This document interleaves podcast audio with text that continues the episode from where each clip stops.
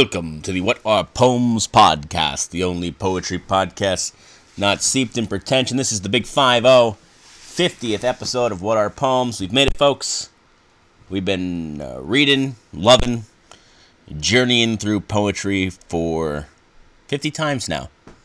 For 50 times. So, grab yourself a Pepsi and relax, because we got another one here today. We still got work to do. We still got poetry to. Uh, to immerse ourselves in. How was your week? How was your Easter?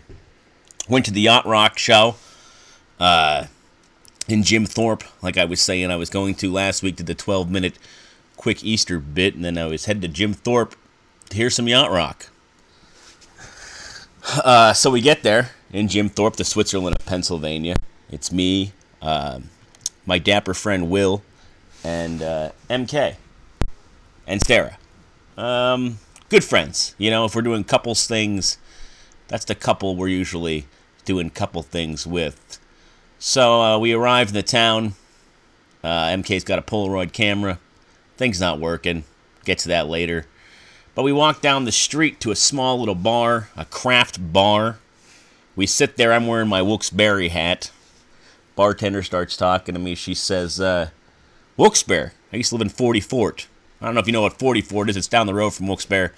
40, 40 men, women, children, settlers settled in 40 Fort in a fort, and it was named 40 Fort. Uh, she was upset with the mayor of 40 Fort. He had knocked on her door and told her to cut her grass. He, uh, he was also cutting down the trees to make a bike lane. Usually pro bike lane, but not pro cutting trees down. So I also have a feud with the mayor in a town over called Kingston had this feud for many years. Um, it all started when he was wearing a Harvard sweatshirt in a small bar called the Amber Lantern. I bought him a beer. I said, nice sweatshirt. The guy next to me said, You know who that is? I said, No, I don't know who it is. I said, I just like a sweatshirt. You don't see a guy wearing a Harvard sweatshirt like this. That's the mayor. He went to Harvard. I said, I don't give a shit who he is. He didn't thank me for the beer. Feud begins, you know. Then we're playing I'm playing the Mega Touch one night. Mega Touch. It's like a trivia game you can play at the bar. Well, I'm a bit of a trivia whiz. Uh, so I'm cruising through it, and the mayor can't beat my high score, so he's upset at me. Then the feud ends. Me and the mayor are getting along for some time. Then my buddy Bob's shooting darts one night. Uh, the mayor steps in front of me and goes, Who does this guy think he is? The fucking mayor? I said, Oh, Christ, here we go again. Yes, it is the mayor. So this lady had a different view with a different mayor. A lot of feuds with mayors in this town. I don't like the mayor of Wilkes-Barre because he won't have a parade celebrating bees. Why do we have bees on our city emblem if we're not going to have people dressed in bee costumes marching down the street yelling "Free the bees"? You know. And I think when we do have the bee parade, they shouldn't allow uh, they shouldn't allow water, so everyone's just thirsty. Everyone's dressed as bees, thirsty on the street. Then, then if people come to the town, they go, "Oh my God, everyone here's so dehydrated." Yes, a very thirsty bee parade. Just an idea I have for what my eventual run for mayor. But in Jim Thorpe, the girl knew about Wilkes-Barre. She knew about everything, you know. So it was weird that we ran into someone about an hour from home who was who was well versed in the in the in the mayoral world around here. Then we go to another bar down the street. We see more people from Wilkes-Barre. Sarah's friend's uh, mom was there with a with a gaggle of people. So we're talking to them. Then we go in the bar. We meet this fella named Bill. Uh, Sarah and MK are singing songs. They're always singing the songs. I'm eating a pizza burger. That's a burger with pizza toppings on it.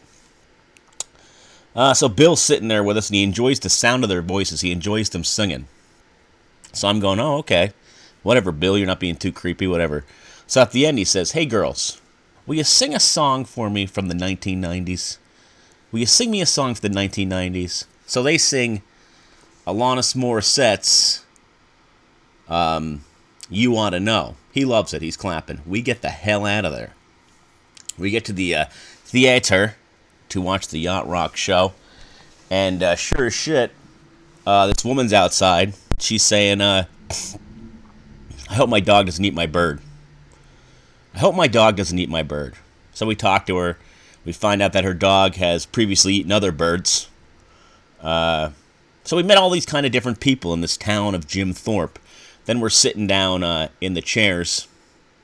relaxing at the Mauch Chunk Opera House. A nice little spot. Uh, you can't picture there being opera in there, but a nice little spot, about a hundred seater. So we're sitting in there, and uh, my friend Will says, "Well, it's been a great day. We're having a great day. Nothing can go wrong." I said, "Why would you put that in the universe, you know?" And sure as shit, about four eight-year-olds, children, surround us. I go, "There it is. They've come out. They're here. That's going to be our day now." So I'm listening to the yacht rock. They're playing all the jams, Hall and Oates, all that. So I see the girls get up. They got up in the front of the stage. They're dancing. And who do I see pop up uh, uh, in the darkness there? But but Bill from the bar, and he's dancing with them. And then I look to the left, and who's there with her phone, uh, FaceTiming her daughter? It's uh, it's the it's the uh, bird the bird dog woman. I couldn't believe it. Everyone was there. It was like the end of a movie. Like the credits were rolling. You know, bizarre. that was my weekend. Hey, 50th episode of What Are Poems. Her name is Gerda Meyer. Mayer. And she's got a pretty interesting life. And she definitely used poetry to cope, which I feel like we've all been doing for a long time here. Gertie, Gertie the cat, the black cat, old black ass Gertie, just got here. She's gonna sit with me for the 50th episode as my as my guest host. Can we hear a purr? That's her. All right, I'll be back. Yeah, shut the thing off.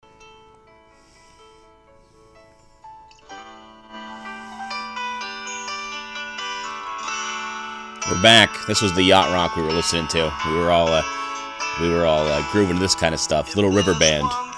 I never heard this song till that night, and I thought, boy, I, I be, I'm a, I'm a changed man now. You know what I mean?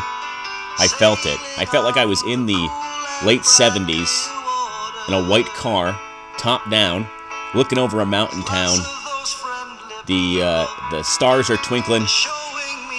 I've just uh, I've just won the big football game, but I found out my grandfather was shot by the uh, by the nefarious ne'er wells in the town.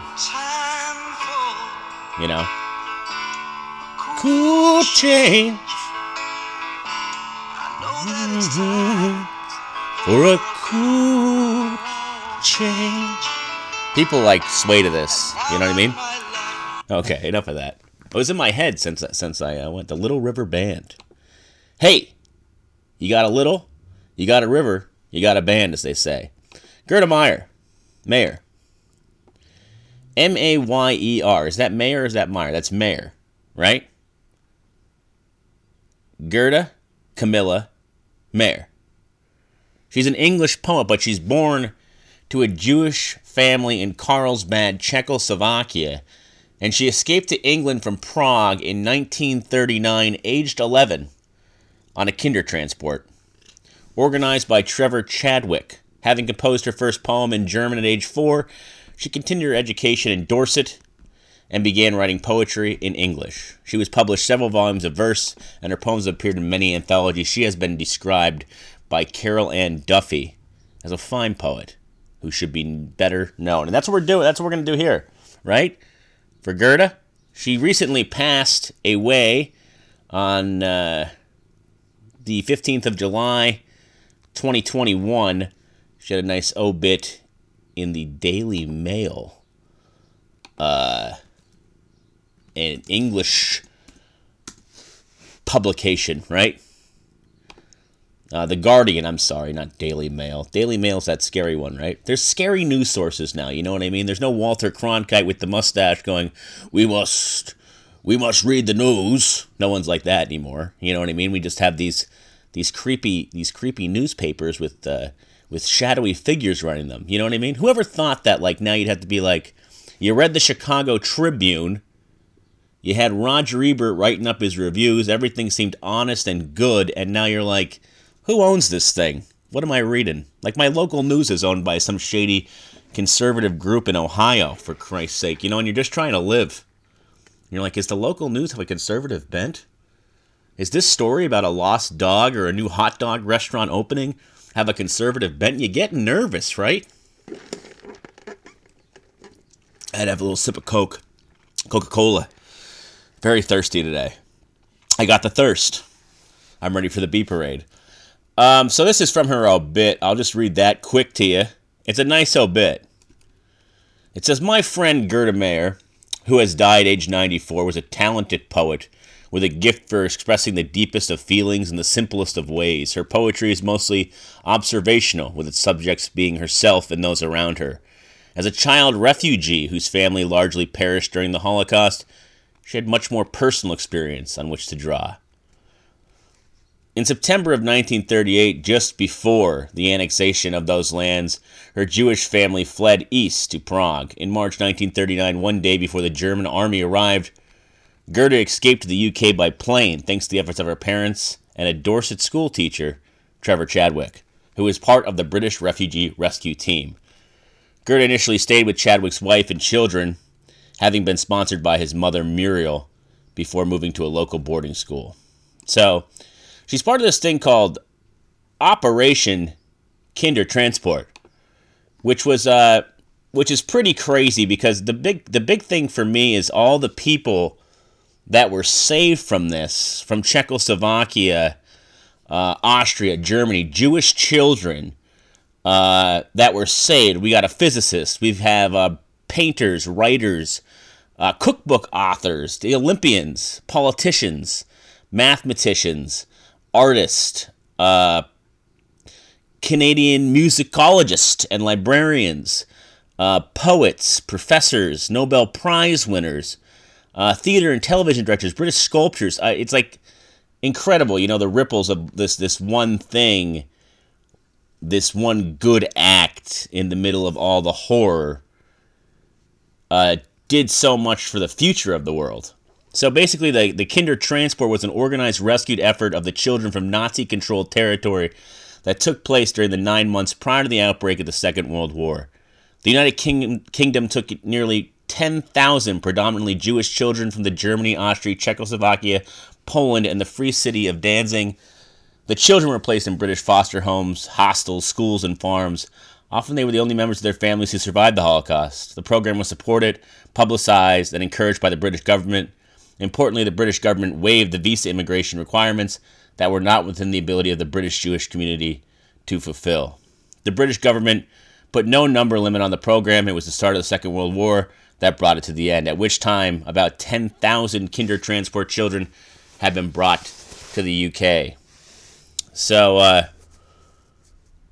it's it's it's pretty uh, wild stuff, you know. Uh, so uh, so Gerda's among the numbers. So like I said, she's born in 27 in Carlsbad, a spa town in the then mostly German-speaking area of Czechoslovakia. Her father, Arnold Stein, had a small shop in the town selling ladies' coats and dresses, and her mother, Erna, owned a knitwear business there. Meyer had an elder half sister, Joanna, and her mother's previous marriage to a Roman Catholic. The family fled east to Prague because of Nazi annexation. The city had already was already home to many Jewish refugees from Germany and Austria, and Meyer's parents spent the next six months chasing between official offices and consulates in a vain attempt to immigrate. At a last resort, in February 1939, her father made a direct approach to Trevor Chadwick. He's an Englishman who has organized the Prague end of the Kindertransport. So Trevor Chadwick, uh, he oversees Kindertransport, and uh, he just goes to Czechoslovakia to accompany two refugee children back to Britain when they had been admitted to his school. He's just a school teacher. And then he meets another uh, refugee child, Greta, or Gerda Meyer, in Prague. He interviews her and her family, and he takes her along with the other two children.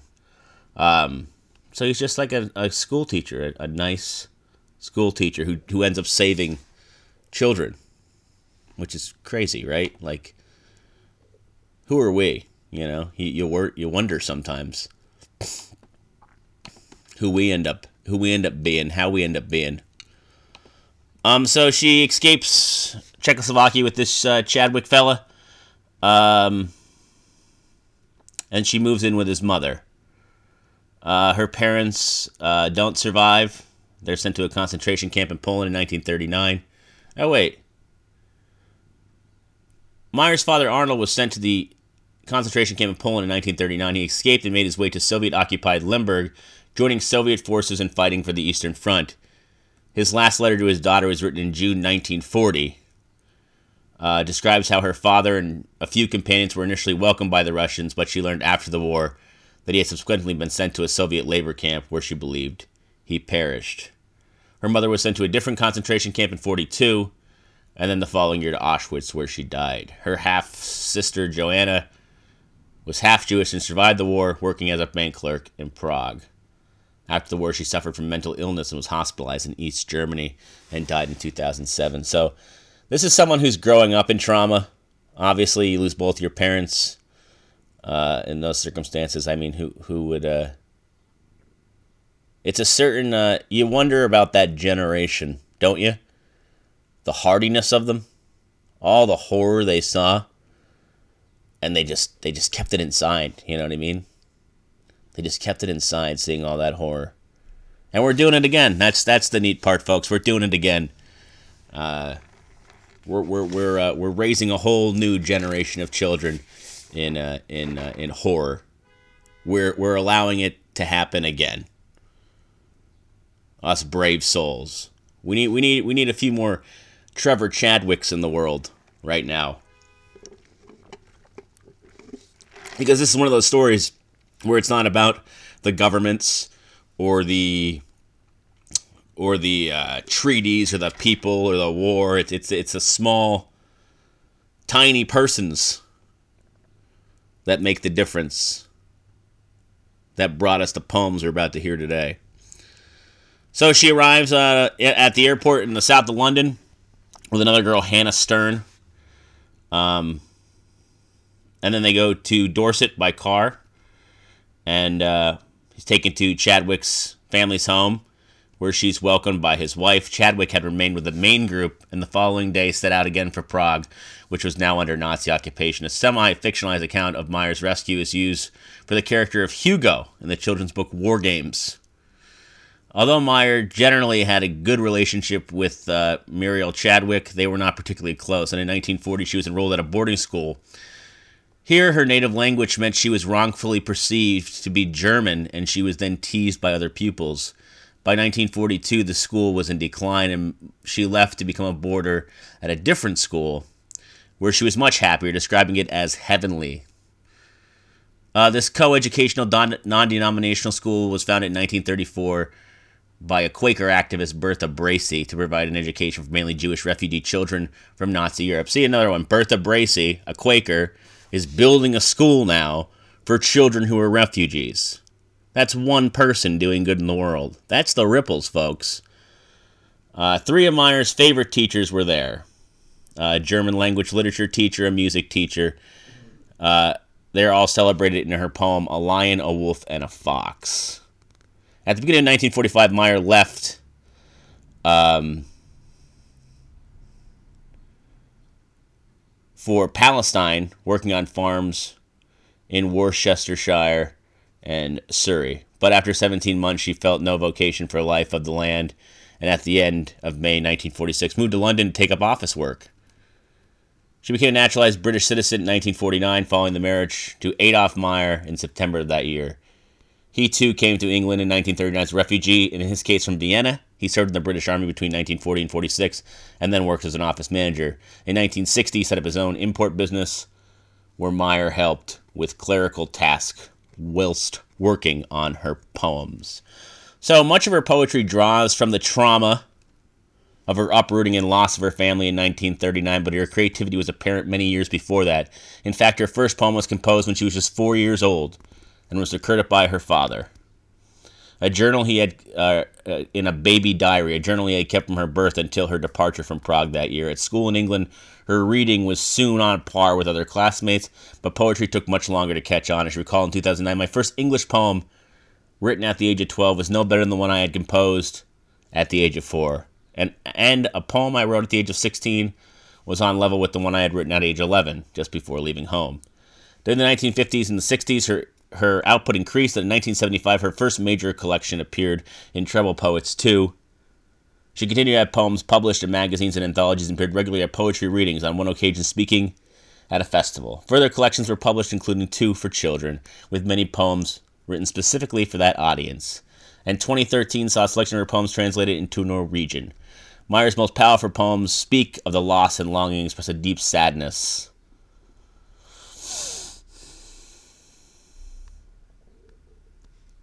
So, in some of her poems, such as Poetry Doesn't Move, Meyer doubts her talent. She's sometimes inclined to agree with her father, who once told her despairingly, Nothing will ever become of you.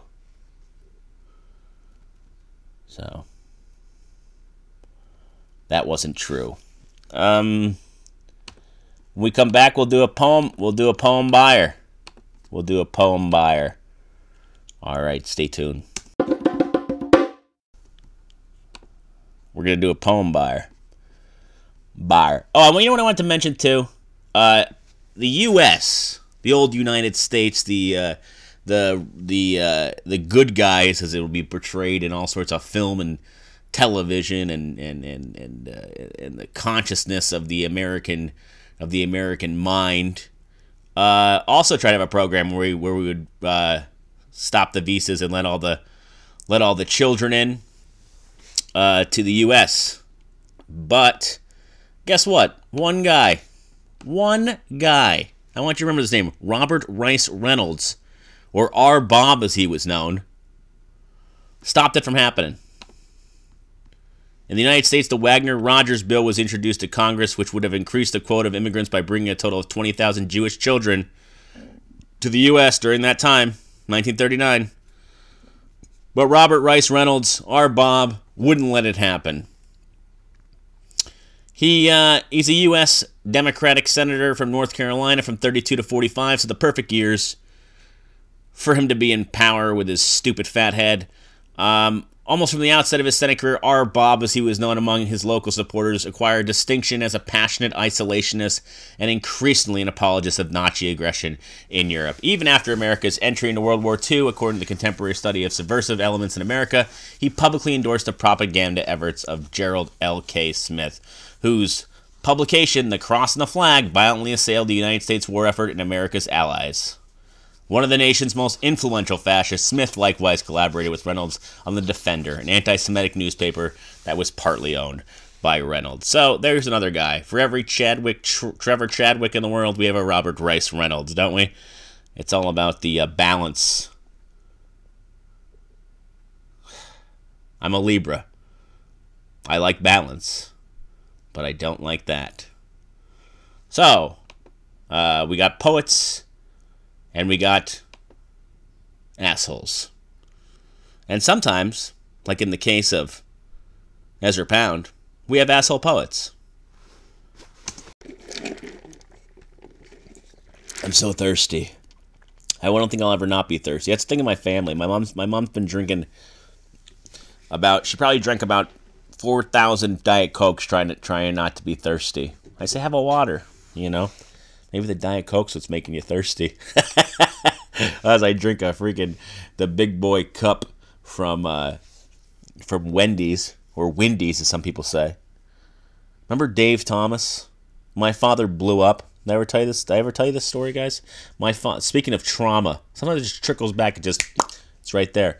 When my dad, my dad went out to a well house when I was a child and uh, we had to turn on a we had to turn a I, I sound like I lived back in like uh, like in the black and white times, but we had to turn a little light bulb to keep a pipe from freezing in the well house. So my father goes out there and he turns the he turns the bulb and boom, there's gas in the air and the whole well house fucking blows up and he blows up and he's bleeding from his head and he's and he's uh, screaming and he's exploded, you know. And he's in the hospital for like weeks with tubes in him. He sounds like I go uh, I go in there I say, "Oh man, he looks like Darth Vader." And he, and he and he mumbles the first words he's spoken in months. He says, "Get him out of here. Get him out of here." but I was good through all that, you know, because uh, I'm good in a in a trauma situation. I tend to be, unless it's like yesterday when uh, Elliot had the mouse in his mouth, and I jumped up on a glass table and said, "Oh God, Elliot."